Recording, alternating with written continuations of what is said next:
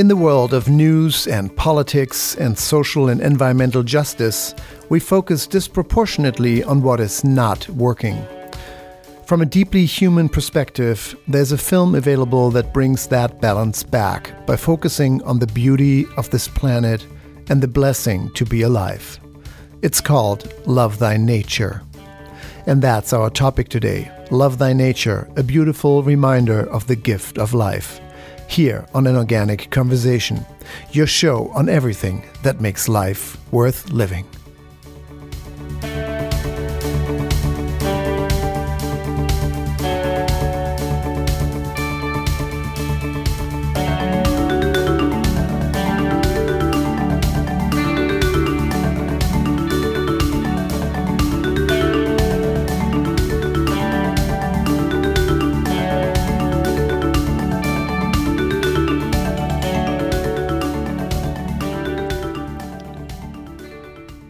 Helge Hellberg.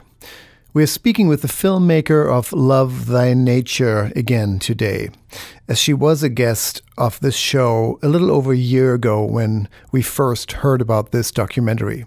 Now it's finally available in its final cut version, and watching it again, it was an incredibly powerful experience to know why we are doing this show, what it means to be alive, our responsibility for one another and for this one planet that we all call home. All that we are working so hard for, the entire environmental movement, all the species that deserve protecting, life itself. Love Thy Nature, a beautiful reminder of the gift of life. All that and more coming up in just a minute when we speak with the filmmaker here on An Organic Conversation. I'm Helge Hellberg, and this show is brought to you by Equal Exchange a worker owned cooperative that ensures your food is environmentally sound and socially just. Equal Exchange has been creating big change for small farmers for over 30 years by offering certified organic and fair trade coffee, tea, chocolate, bananas, and avocados. More on Equal Exchange at equalexchange.coop. That's equalexchange.coop. And by Utterly, offering beautiful and fun clothing for boys and girls that is made entirely from the unused fabric of prominent apparel manufacturers. Each garment reduces our eco footprint by preventing this fabric from reaching the waste stream. Utterly, making sustainability fashionable and fashion sustainable. For more information, utterly.co. That's U T T E R L Y dot C O. Thank you.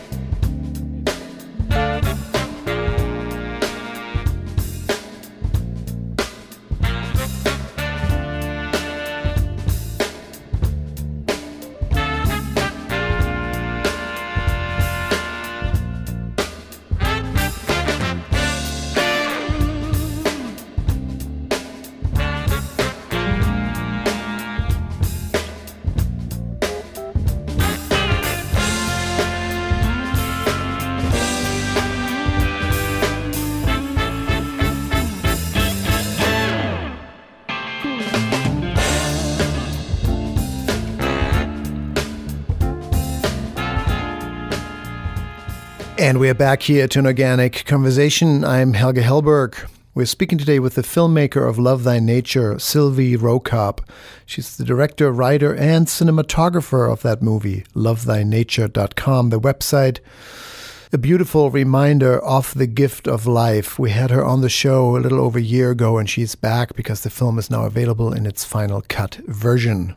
And Sylvie is joining us today from Los Angeles, California. Sylvie, do we have you on the line? Uh, hello, Helgi. Yes, I'm on the line. It's great to be back. Yes, so great to be back. It's been a little over a year, or when when were you on the show? Do you remember? Actually, it's been it was two years ago. Wow. Yeah. Well, the the film has stuck well in my memory. I talked with you last week in preparations, and I was sharing that in this focus of our work of caring for the planet, on the environmental movement, everything that we are fighting for, we often disproportionately focus on what's not working by by virtue. We have to. We we have to tackle the challenges, and we forget to reset and sit down and take in and allow the view that you are giving us with Love Thy Nature of what we are actually fighting for, what we're actually protecting. It is so stunningly beautiful, Thank that you. film, and it's such a breath of coming back to yes this is why it's really it's the deepest core motivation that you're touching with that it's an homage on the beauty on species on culture can you talk about what motivated you. Was that the motivation? Were you seeing that we are fo- too focused on the problems rather than the beauty of it? Well, you know, it's actually it's a. Um, I'll make a very long story short, but I was very lucky in that I grew up in Rio de Janeiro. It's a city that's embedded in the Atlantic forest, and I was really nature was my backyard. I mean, we would go to beaches and to mountains and my parents being nature lovers, we had an amazing experience connecting with nature. And as a young adult, I just got heartbroken to realize how deeply we were destroying nature. And I really got to realize that it's like if everyone had a sense of connection mm-hmm. with nature like I did, where nature is my friend, it's my healer, it's my place of wonder, of restoration, of beauty, I felt like we just would never destroy it at this level as a civilization. And so, you know, becoming a filmmaker and going through years of realizing that our separation from nature is just growing deeper and deeper, it was clear to me that I really wanted to make a film that was more than just showing the beauty of nature, but I wanted to make a film that was the story of our connection with the natural world and how we have gone to a place of feeling so disconnected that we're actually rupturing within ourselves. This separation is actually hurting us at a very deep mm-hmm. level, at a personal level as well as a societal level, because if we have no connection with nature, look what's happening. And so, my intention with the film was really to uh, allow people to understand how have we disconnected and what is the story of this disconnection, and also realize in a very inspiring way, because that's why we made the film really beautiful and exquisite, is that we wanted to give people that sense of like, wow, this is my world. This is me. I belong to this world. I am a product of it. I'm a, you know, and and really feel that this sense of separation only hurts us at a very deep level. So, is your intention to remind us to that degree so that that we are moved forward and motivated by a different core memory, or are you using this film? And we we will talk about more about the film itself, of course. But are you do you want to use this film to send to corporations that don't have an environmental record uh, that they proudly can speak of? What's your core intention with so it? So it's actually there. There are two goals. One of them is first, I, I, I really believe that it's like we only protect what we love, and I feel that it's really important to offer the film. Really, my intention is to have the film offer people the realization of how nature deprived mm-hmm. they are, we are, right? It, it's with everybody. So I want it to be a very intimate kind of a perspective, and a lot of people get very moved by the film because they realize, oh my gosh, how far have I separated and how much do I miss it? Or how much do I not know anything about it for people who have never spent time in nature, right?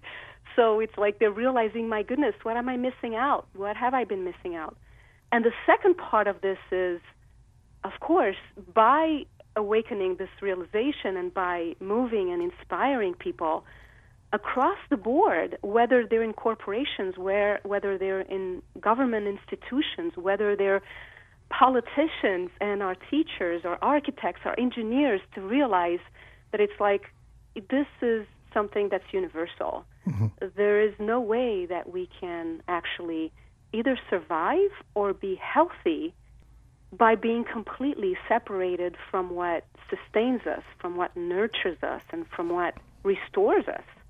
Yeah, and there's really, it's twofold. There's an incredible timeline in the film where for 3.5, 4 billion years since uh, since Earth came into being, and then the first um, one cell organisms, bacteria, and then water life, and then from there, can you walk us through the, the sure. big steps to and what the funny and surprising final human Earth time is? I know. The first time I heard so that shocking. story, it was actually told by Dayna Baumeister, who is a co-founder of Biomimicry 3.8, mm-hmm. and she she was presenting this at a workshop, and I immediately thought to myself, this has to be on the film. so we call the scene Earth in a Year. So basically, if you were to take the Earth of the, the life of planet Earth, like planet Earth has existed for 4.5 billion years. If we take those 4.5 billion years and we compress them into one year, so that Earth was born on January 1st, right after midnight, and we are here today on December 31st, right before midnight. So all of these groups of organisms, I mean, life showed up on the planet 3.8 billion years ago, so it was only like on February 23rd. And then all these other groups of species kept showing up on this timeline of planet Earth. And so, like the dinosaurs went extinct on December 25th, on Christmas Day.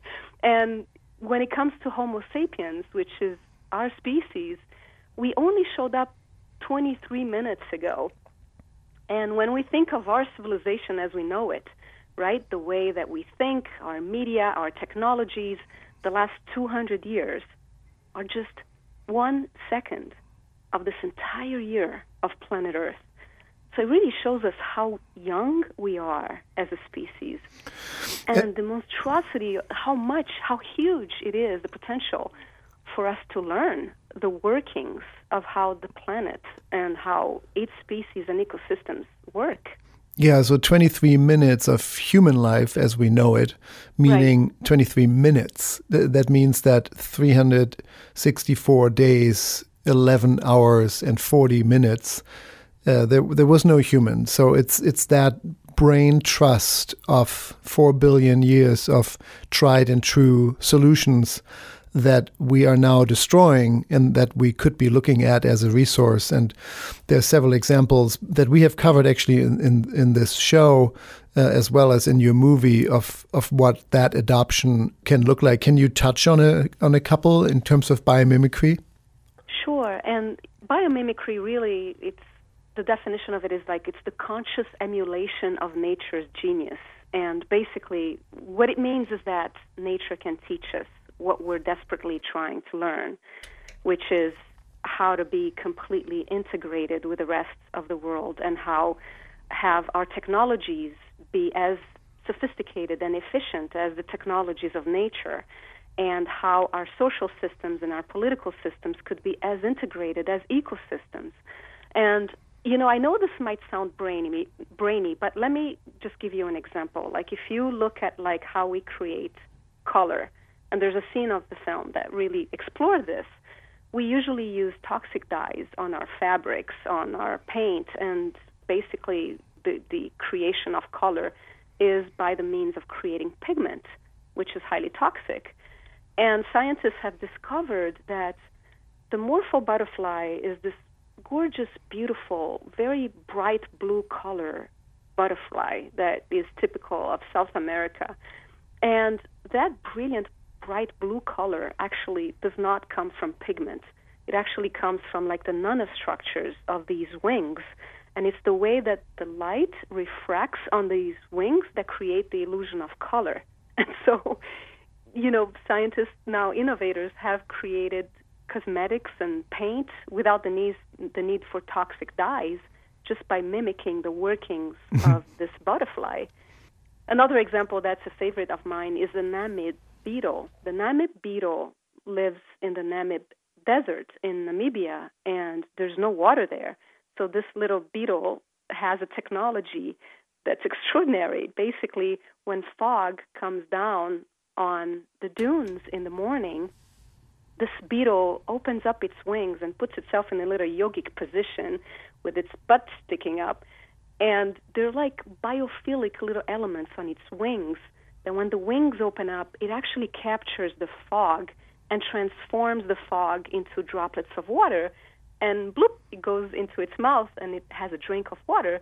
So there's now a company that's actually mimicking this beetle to solve the lack of water in certain countries that are drought ridden.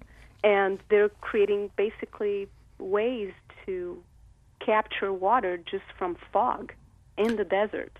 So mm-hmm. those are just two examples of technologies that we're mimicking from nature. And there are applications in the medical field, in the architectural field. I mean, it's like the examples online are extraordinary when you start reading this stuff.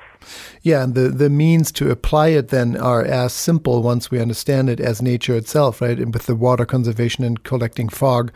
I mean, in a way, the Irish have done that with sea fog and netting that is put upright for hundreds or thousands of years. And but now we're building in mm. Africa a group of scientists these really inexpensive bamboo huts, buildings that are, are, really just collecting the, the morning dew enough to create real droplets, and with that, a few gallons of water for next to no money, no technology, no drilling. So right. it's That's fascinating amazing. to to see how nature had four billion years to figure this out and has right. figured it out. And we yeah. had this push of the last 23 minutes or the last second, really, with technology itself to to compensate for that or to to uh, come up with our own version of learning. And finally, now your movie clearly shows that there is a marriage between the two. That it's not against technology or about technology, but it's about our attitude or stance on how much we allow to look at nature's wisdom and allow that in. And the interesting thing, Helgi, is that when you think of like how much our technologies could be actually mimicking the technologies of nature, we could now have, you know, move from the industrial revolution or the digital revolution into the biological revolution, which is the step that we need to take as a civilization to be able to integrate and become you know, uh, become a species that's adapted to its environment, basically, because that's what's going to make us you know, join the winning team of the species that did not go extinct, right? Because there's only two ways a species can go extinct. One is lack of luck, like the dinosaurs. You know, it was a time they were hit by an asteroid. And the second one is for species who can't adapt to their uh, environment, basically. And so uh, we want to be on the winning team. so we yeah. want to make sure that we, we do, we use the genius of nature and we align ourselves with the workings of nature. I want you to walk us through the movie in a minute, but I, I actually, this is really the core message for me. If we don't adopt, right, if, and you're, you're touching on that in the movie, how, how every species has adopted or didn't make it. So, what's at stake? What have you, after filming this now and looking at it with some distance and What's the underlying warning or message here, the opportunity as well as the warning that you that you are giving us? Yeah, I mean it's it's ultimately it's about awakening in our minds and in our hearts the realization that we're not separate and that we belong to something that is so much bigger than ourselves and unlike our ways of being in the world in which we act as if nothing else really matters in terms of like you know all these other places and beings don't have any importance. But we what the what I'm hoping the film evokes in people is that realization that everything is important from you know the little bugs all the way to the big predators and the mountains and the desert and everything has a role to play in keeping our planetary systems functioning and our ecosystems functioning. And, you know, one of the things, I'm giving some of the film away, but one of the questions that we ask in the film is like, if biologists really are correct, and I believe that they are, in that every species does have a role to play in their ecosystems. I mean, it's extraordinary when you look very closely at how species integrate and how everything that's left over from the remains of a species actually feeding another species to the point of, you know, even trees that we're realizing are being fed by the remains of, of fish by the riverbank. And these very trees, when they're healthy, they actually, their branches and their little uh, leaves fall on the river and they create nurseries for the baby fish. I mean, it's all sort of circular and interconnected. And if we stop and we wonder to ourselves, what is the role? What is my role? What is your role? What is the role of, of the human species? And I mean, it's tr- extraordinary to think that because then we get to a place of stopping the blame to ourselves and we move in a direction of being really inspired. It's like, and wow. I, I love the question in itself, but do you have do you have an answer? I think it's a it's a very complex answer. I mean, I. I, I, I, I mean, I, I, talk about that with my male friends, right? There's nothing coincidental in biology or in ecology. Mm-hmm. And we have, out of 7 billion people on this planet, 7 billion humans, we have 3.5 billion men mm-hmm. and 3.5 billion women there's genetically no reason why there are three and a half billion men. You could have enough of a healthy genetic pool with perhaps a billion men that would have offspring with three and a half billion women. That is so much diversity already. So, mm-hmm. why is it throughout history roughly 50%? Interesting questions to hold, right? If there's right. if in ecology nothing is coincidental, then mm-hmm. what's the mm-hmm. reason for it? We certainly haven't mm-hmm. figured that out yet. No, and I think that ultimately the, the role that we play is very personal to every human being. I mean, I, you know, in the film, I've incorporated some of the uh, interviews that most resonated with, with my way of thinking. I really do think that our contribution is in the sense of creativity and innovation and wonder. I mean, here the universe has put this amazing species that we are and we have the ability to almost mirror back to the universe its own magnificence and its own beauty and its own intelligence. And so I think that certainly there are many, many roles that we play. And again, each individual might think of their purpose and their role on this planet as being different from one another. But ultimately, I do think that we have this amazing gift of being conscious and we want to go through the film with you consciously. That's Sylvie Rokab, the director, writer, and cinematographer of Love Thy Nature, an amazingly beautiful film and actually a beautiful reminder of the gift of life. LoveThyNature.com, the website. Uh, Sylvie, stay with us. We'll take a quick break to honor our underwriters, and we'll be right back with so much more. And I would love for you to walk us through the film of what people can experience when they watch it at film festivals now everywhere. Great. Again, Sylvie Rokab, lovethynature.com. This is an organic conversation. I'm Helge Hellberg. We'll right back with more. This show is brought to you by Bauman College, a leader in the field of holistic nutrition and culinary arts. Become a nutrition consultant or a natural chef at one of their campuses, or learn from home in a self paced mentored distance learning program. For more information on a degree in holistic nutrition or culinary arts, baumancollege.org. And Frey Vineyards, America's first organic winery, family owned and operated. Dedicated to the highest levels of organic and biodynamic farming, Frey never adds synthetic sulfites or other preservatives to their wines. Award winning wines at freywine.com. That's F R E Y W I N E.com. And thank you also to Earl's Organic Produce, a national distributor of organic fruits and vegetables that has been sourcing solely organic produce for over 20 years. From grocery store to company cafeteria to caterers and personal chefs, anyone can buy from Earl's Organic. Certified organic produce at earlsorganic.com.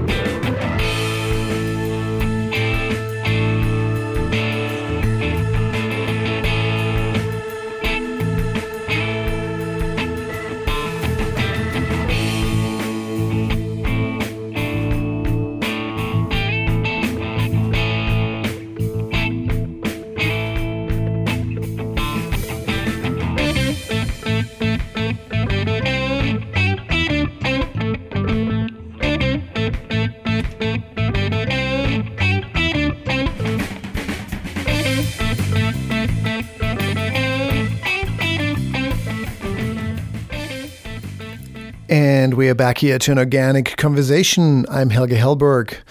We're speaking with the director, writer, and cinematographer, Sylvie Rokab of Love Thy Nature. LoveThyNature.com, the website. She's joining us today from Los Angeles. The film is now available in its final cut version. Sylvie, thanks again for joining us. And you were talking about the integration for right before the break, and it's fascinating to me because it's not it's not an idea. It's not a, a, a, concept that just sounds beautiful, that everything in nature is interconnected, and that nature writers have written about this for a couple hundred years. And mm-hmm. it sounds like a you know beautiful idea. And yes, it's all kind of creation it's actually literal. And what I'm what I'm talking about is the self-regulating capacity of the planet that uh, stuck with me, maybe because I'm German. But there was something so scientifically figured out on a planetary level. Can you describe that? How the uh, the planet has regulated its temperature in both directions throughout throughout the million, billions of years at this point? So um, James Lovelock, uh, with the work of Margulis, they basically were scientists, and he was a scientist that worked uh, with planetary systems for decades, and uh, and she's a microbiologist. And together, they came up with this. At first, it was called a hypothesis that's called the Gaia hypothesis, and this was back in the 70s, and um, actually, they were ridiculed by the scientific community. First of all, Gaia hypothesis sounds, you know, it's like the name of a Greek goddess, and it sounded like very esoteric and not scientific enough for the traditional scientific community. But it turns out that over the years, many other studies have been done that actually show that a tremendous amount of evidence that Earth does self regulate. So that this self regulation, what it means is that all of the different species, so it's kind of like the biosphere, as they call it, and the atmosphere and the geosphere with all of the mountains and the rocks, everything in collaboration actually creates the conditions that are conducive to life. And what are these conditions?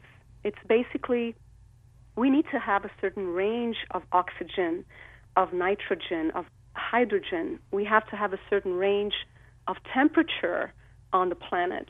And so in fairly narrow margins actually right very narrow margins exactly which it's like it makes you wonder it's like wow was this just a coincidence and through earth's, earth's history those elements those conditions remain constant within those ranges and that's exactly what allows life to flourish. Brian Swimme, who's a cosmologist and he's on the film as well, he explains one of the studies that actually appears to be the, one of the strongest evidences that there is a self regulation mechanism on the planet. And he basically says the sun used to be 25% cooler billions of years ago and back then, the Earth had all those heat trapping gases.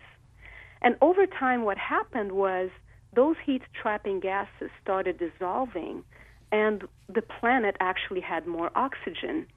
And so, what happened was because those heat trapping gases were gone, as the sun was actually getting hotter, because there was more oxygen over time, the heat trapping gases being gone allowed Earth to maintain its level of temperature that's conducive to life. And so you might think, well, if that were to be a coincidence, it's like it's like I heard somebody say it's kind of like having a you know, a print shop exploding and turning into the Webster dictionary. it's like it's a. it seems like it's an amazing evidence. You mean the color of an exploding print shop would would come up with the exact with an exact copy of the Webster's dictionary? That's such a great analogy. I know. I thought it was a great analogy too. That it's like you know, there's certain things that appear to be beyond coincidence and that to me is one of them. I mean, when you think of it intuitively, it's like our bodies self regulate, right? It's like when we get an infection, our temperature rises and our bodies sweat. We're not doing anything, our bodies are reacting to an invading organism and it's finding ways to regulate itself. And I mean, it doesn't seem far fetched to think that there's such a regulation kind of a system on planet Earth as well. And that's what scientists and, and you know the folks who are studying ecosystems and the planetary systems are actually coming up with really significant evidence. So the hypothesis actually was approved as being a theory by the Scientific Society of London, which was a big thumbs up to uh, this group of scientists after many decades of being ridiculed or criticized. As so many, right? And When we said the Earth is round, you were killed because it was flat. We're speaking with Sylvie Rokab, the director, writer, and cinematographer of Love Thy Nature. Sylvie, can you walk us through the film? First of all, it's narrated by Liam Neeson. How did he agree to do this? It's such a perfect voice to walk us through the beauty of, of He's life. great, right? He he. It's incredible, amazing. yes. I yeah. I I mean, till this day, I'm like pinch me. It's like he. I had a list of about twelve Narrators, actors, mhm. celebrities, and I intuitively felt like he would be just perfect as the voice of Sapiens because he plays the voice character of the film is Homo sapiens. This is our story, right? And so, you know, Liam has this amazing voice, but I also think he has that blend of strength and kindness, which I thought was just beautiful. And Mm-hmm. Did, did he just agree essence to it because he believed in it, or what's the so what's the story loved, there? Give us the I, give I us guess. the I mean, he, insight. he really liked the film. I showed him the rough cut at the time, and it was, you know, it, it, it had some glitches. It wasn't even really finished, but uh, he he said yes, and I got a an answer from his voice actor saying that he was interested in doing it. So it was really tremendous gift to have had Hmm. him narrate. So you touched on the the story. It's Liam Neeson as Homo sapiens sapien, the wise one. That's what it's Right. translated into, the wise species, and um, he Doubly wise. doubly right? wise. Yes, sapien Yeah. sapien, Sapiens sapiens, it's a subspecies, it's doubly wise. and he's walking us through the film, wondering or asking what our relationship to technology is, what our relationship to city life is, to what we are searching for, why we are here. Yeah. much as you and I have already explored in this interview, and and then bringing us always back to nature to to approach these questions from that place, to come from a place of, of reverence in nature and origin, to look at our accomplishments from that vantage point and say what was good and or what is good and what is not good. Uh, or what needs to be r- refined, but can can you walk us through the movie itself? Um, Of what which stations are we are looking at, and what can people expect? You know, in terms of, of Liam's role as the character of Sapiens, he goes through a actually a personal transformation through the film. He starts off as very skeptical and defensive, right? Because he gets to realize that you know he's been doing some messing up, and uh, goes through this journey of awakening to a realization. And then we explore all these different aspects. We explore the planetary systems, like we were just talking about, but also our health, our physical health, and our mental health, and how you know we need nature to actually nurture us at a very intimate and personal level, give us a sense of wonder and well-being. And without giving it all away, basically, you know, the end of the film is an awakening, is a realization that's inspiring and uh, transformative uh, for for many people. So, in terms of where we're at, we basically use the film as a tool to bring communities together to talk about this conversation about the importance of connecting with nature, with each other, and even with ourselves. Because the film really looks, and that's why we have Love Thy Nature as a double entendre. Mm-hmm. It's the nature outside of us as much as the nature that's Inside, in us. I mean, yes. we are we are nature, and so it's loving ourselves as being a part of nature. And so it was really, really important for us as a team to take the film and really make it available to communities all around the world. So we've had, so far, since our last interview, we've had nearly 300 screenings in theaters, in community venues, in about 140 cities in 16 countries. What's, And what's the response you're getting? Like, is uh, can you is it different between countries or even continents? interesting that I'm not really finding that it's that different as even though, you know, people have different cultures, it seems like it's it's a unifying Universal, universal. It's very universal. I just at the top of my head, I had two young women who basically told me very similar things in two different countries. One was in Brazil. Uh, I screened the film at a college in Rio de Janeiro, and the other one was here in the States in um, Richmond, Virginia. And they both said the same thing that they felt the film really touched them deeply and made them realize they were going through a wrong path in their career. And this one woman in Brazil said she really wanted to go back to studying biology and she had gone away from it because it was just too heartbreaking. She couldn't handle it, but she realizes she's she absolutely loves it. That's what she's meant to do in this lifetime. And she was very moved when she shared. It was very personal sharing. And this other woman basically said she really wants to take this path. So it seemed I was very inspired to hear two young women saying they really realize how much they want to be in the direction of ecology and nature studies and biology and all of that. But but yeah, I'm finding that um, a lot of similar reactions across cultures, which is good because it's like this is the story of our species that's beyond culture, right? It's what unites us all. Have you shown the film in so-called less developed countries where where the educational system perhaps is different than ours? Yeah, I mean, I do think that it's. I mean, from the reactions I'm seeing, it's very clear to me that it is very much of an agreement around the world that our disconnection has gone too far. And hmm. the way people manifest this, oftentimes, you know, they take the film, even though there are a lot of messages that are a bit scientific. They are, you know, I mean, there's data. We we talk about Sure. elements that are information, really. They take what they take away is a sense of being moved by how much they want to have a deeper connection with nature and how much we are destroying it to a level that's like just completely unreasonable and crazy. I think that that's that's the one thing that I hear audiences talk everywhere is how upset they are about how much we're destroying nature and also how they're realizing that they've really separated way too far.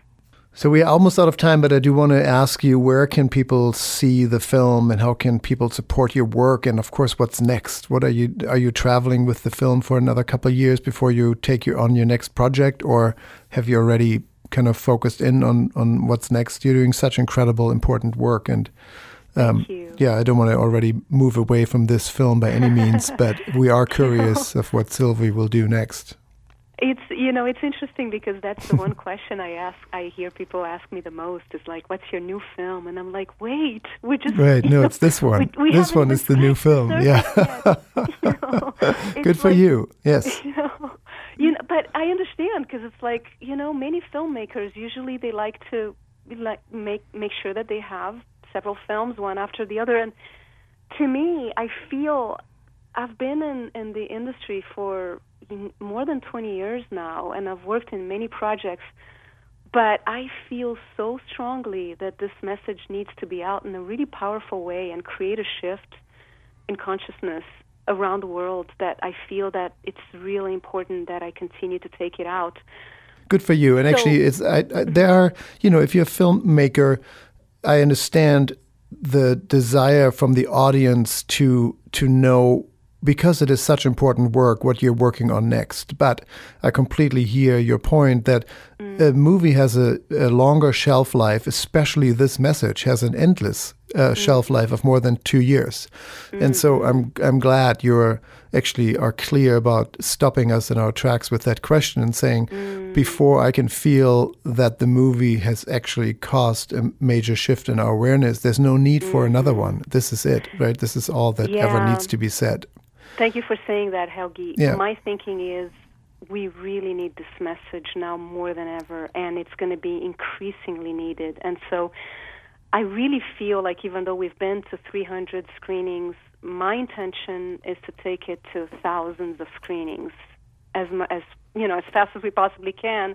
At the same time, we're releasing the film in digital, so it's very exciting.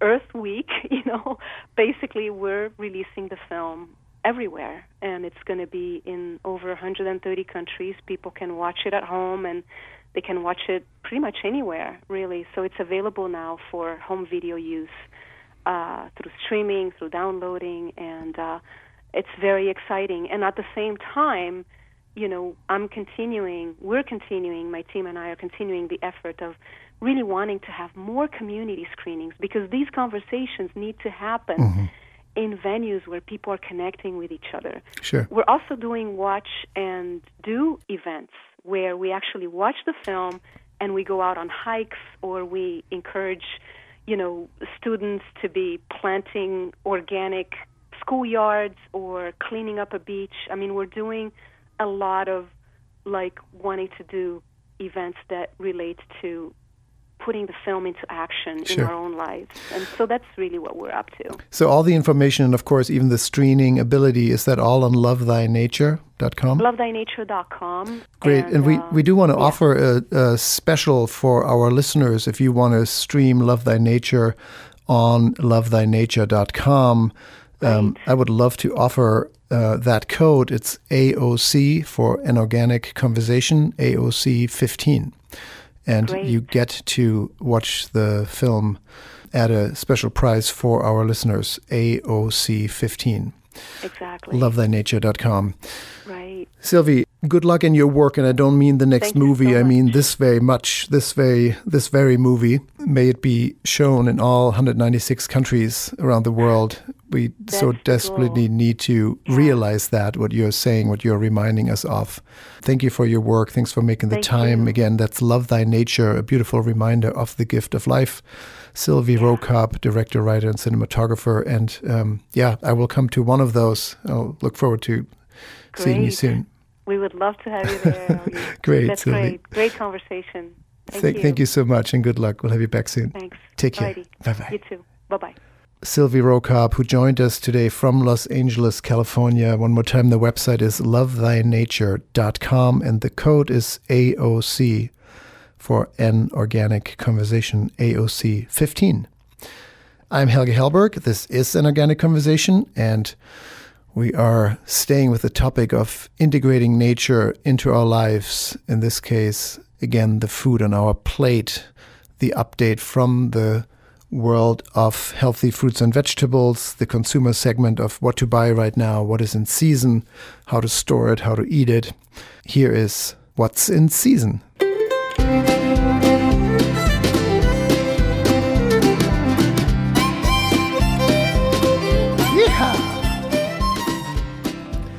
And with us, as always, of course, the voice of the produce market, the San Francisco produce market, but really speaking for the country is Mr. Organic himself, Earl Herrick. Earl, are you with us?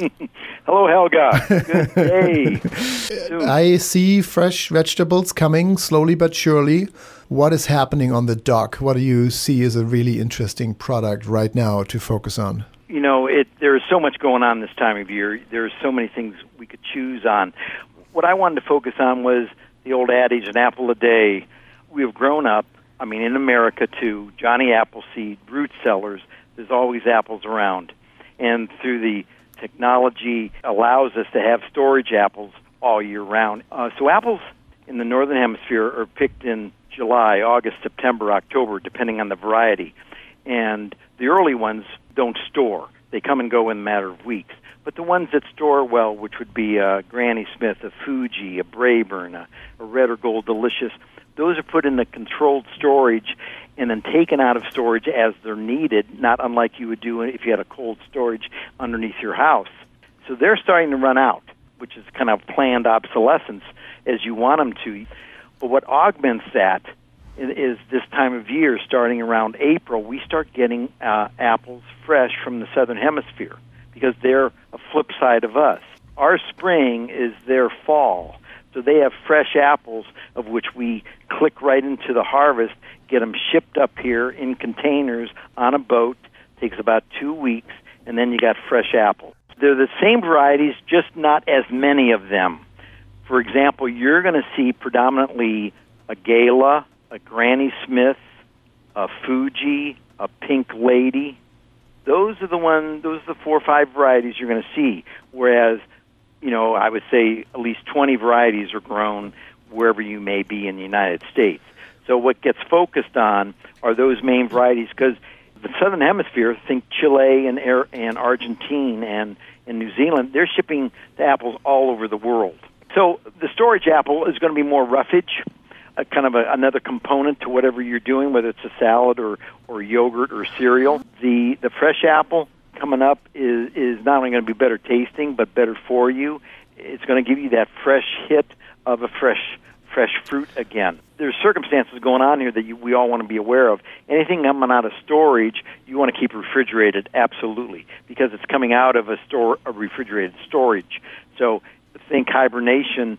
Boom! If you leave it on your ambient temperature counter for two days, it's going to lose pressure, and it's going to texture-wise, it's going to be mealy. It's not going to be what you want because it's been, you know, it's technically eight months old. It just has been in this animation state and storage uh, but it was it came off the tree eight months ago. How do you know if yeah. you look at a stored apple from last fall or a fresh product right now? In addition to yeah. the varieties, would the produce yeah. buyer know? Yeah, generally there there there absolutely should be signage that indicates so. And the, another way to understand is anything grown in the United States or Canada at this time of year is going to be out of storage. Ah, good point so it should absolutely. Most stores do that now. They will have signage. Will say "Red Delicious," a dollar ninety nine, USA, New Zealand, Argentine, Chile. Country now, of origin, or exactly. you know, grow, grown in Chile, whatever. Precisely. Now, if yeah. they don't, again, engaging your produce person is what you want to be doing, and you and you could say it would, really be helpful if I knew, and maybe that'll prompt them to do it for everything.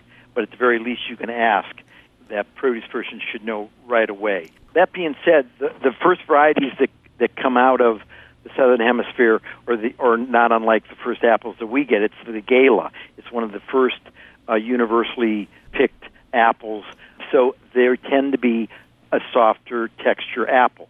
And that doesn't mean it's going to be mealy, but it is a softer texture. It's just the nature of that apple, and that's why it comes off this time of year. So I think it's always best to refrigerate a gala because it, it'll it'll be that much more uh, assuring to be that nice crisp bite that you want. Thank you for helping us save money. I don't know how you learned to navigate the entire world. We just talked about apples, stored apples for for a few minutes and I know you deal with what 200 300 produce items a year. Yeah, yeah, a little more than that. so the one you want to look for right now is the Granny Smith and the Gala. Those okay. are the two apples that if you find you know, those are the ones to buy. Those are the good ones uh, from the southern hemisphere, and you'll have a nice, crispy, high vitamin A, high in enzyme apple. Nice. Thank you, Earl. Thanks yes. for that weekly tip from the Produce Dark Life. Um, we'll have you back next week. Pleasure. Great. Looking forward to it. See you now. And that was a big hour of an organic conversation. I'm Helge Hellberg, all about nature and the beauty of this gift of life. Love Thy Nature, a new film or a film now in its final cut version, Love Thy Nature, and of course, the consumer update with Earl Herrick of What's in Season. I'm Helge Hellberg, and we'll be back with another episode next week.